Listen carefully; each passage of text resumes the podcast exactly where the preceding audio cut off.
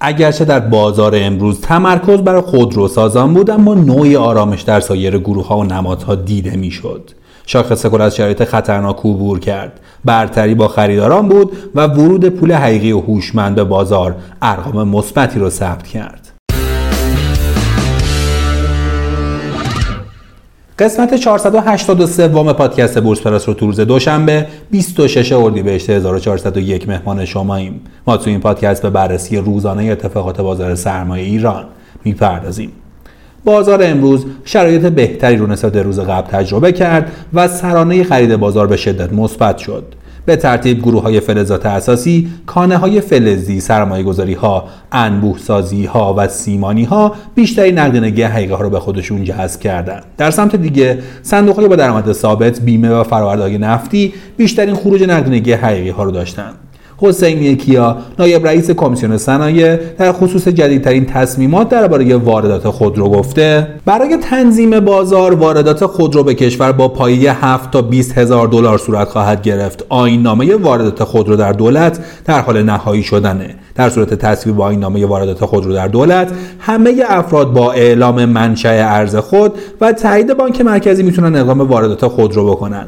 رقابت پذیر بودن صادرات محوری و ارزان بودن قیمت خودرو از نکات مهمیه که مجلس شورای اسلامی بر اون تاکید داره و این موارد رو به خودروسازان هم اعلام کرده. همکاری دو قول بزرگ اقتصادی کشور هم آغاز شده. برای نخستین بار دو شرکت بزرگ کشور یعنی گروه صنایع پتروشیمی خلیج فارس و فولاد مبارکه اصفهان که در رتبه های اول و دوم ارزش بازار در بورس قرار دارند با امضای تفاهم نامه‌ای برای توسعه میادین گازی همکاری و سرمایه گذاری مشترک می‌کنند.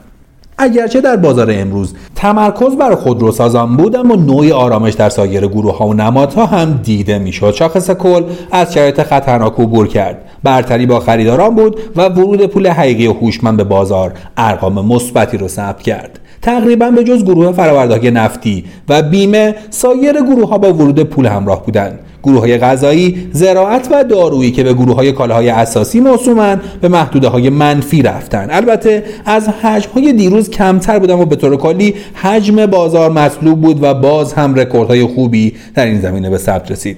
حقوقی ها و حقیقی های بزرگ امروز خریدهای خوبی در بازار رقم زدن که عمده اونها در نمادهای بزرگ بود.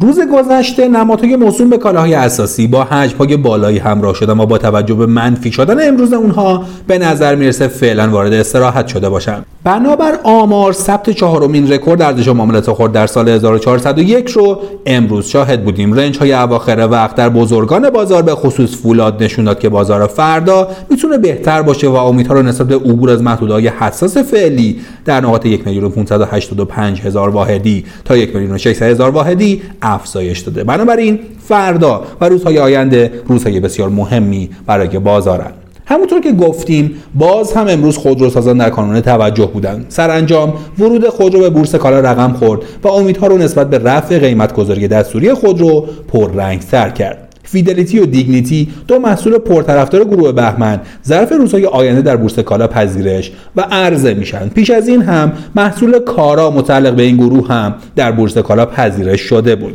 همچنین شاهد پذیرش خودروی شاهین شرکت خودروسازی سایپا هم در بورس در روزهای پایانی سال قبل بودیم. همچنین موتور محرک بعدی خودروسازان اخباریه که جسته و گریخته از غریب الوقوع بودن فرآیند فروش بلوک خودروسازان به گوش می‌رسه بود.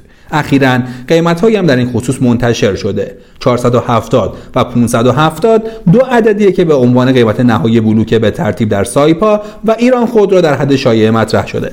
گفته شده. هفته آخر اردیبهشت ما آگهی مزایده برای واگذاری این دو بلوک منتشر میشه. شایعاتی هم. امروز در خصوص تکمیل شدن نهایی قیمت بلوک به گوش می‌رسید. امروز سه هلدینگ خودرویی یعنی ورنا و ساپا و خیگستر که بیشتری نفع رو از واگذاری بلوک های خودرویی می‌برن صف خرید شدن. از طرفی خطیب زاده سخنگوی وزارت امور خارجه هم گفته احتمال توافق پس از سفر مورا به تهران افزایش پیدا کرده.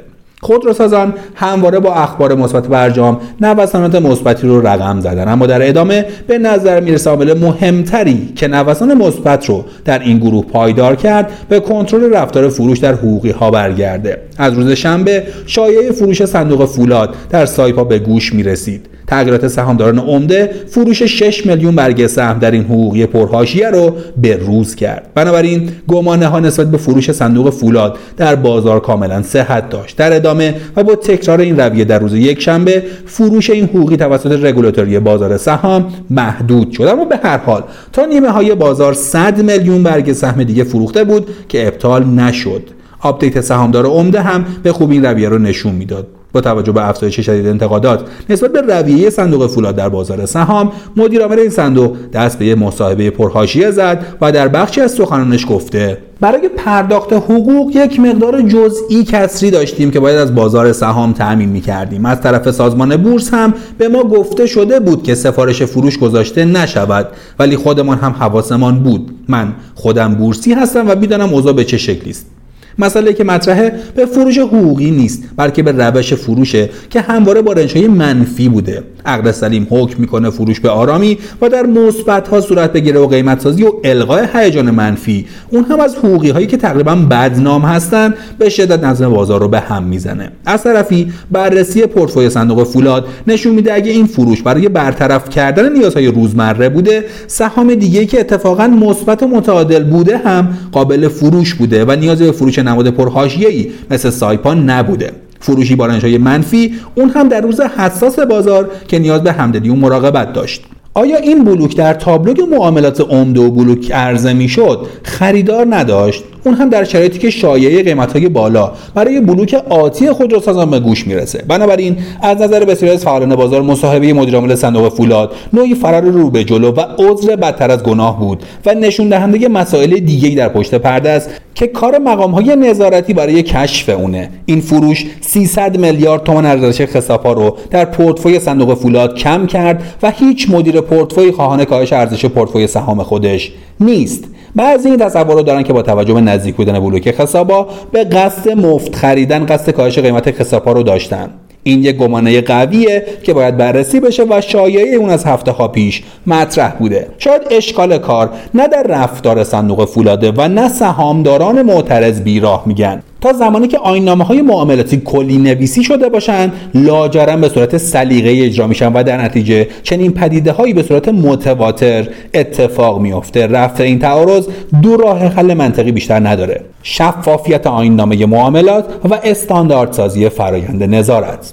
اگه معتقدیم رفتار سهامدار عمده دیگر سهامداران رو گمراه می‌کنه باید در آین نامه اون رو محدود کنیم کما اینکه این محدودیت زمانی در بخشهایی از بازار اعمال می‌شد. آین نامه های معاملاتی به ویژه در بخش دستکاری قیمت و معامله بر مبنای اطلاعات نهانی بسیار کلی و قابل تفسیر نوشته شده و همین مسئله باعث شده بسیار از معاملات که ممکنه یه فعال بازار حق طبیعی خودش بدونه عینا از سمت ناظر بازار یا دیگر فعالین بازار می‌تونه مستاق تخلف قلمداد بشه.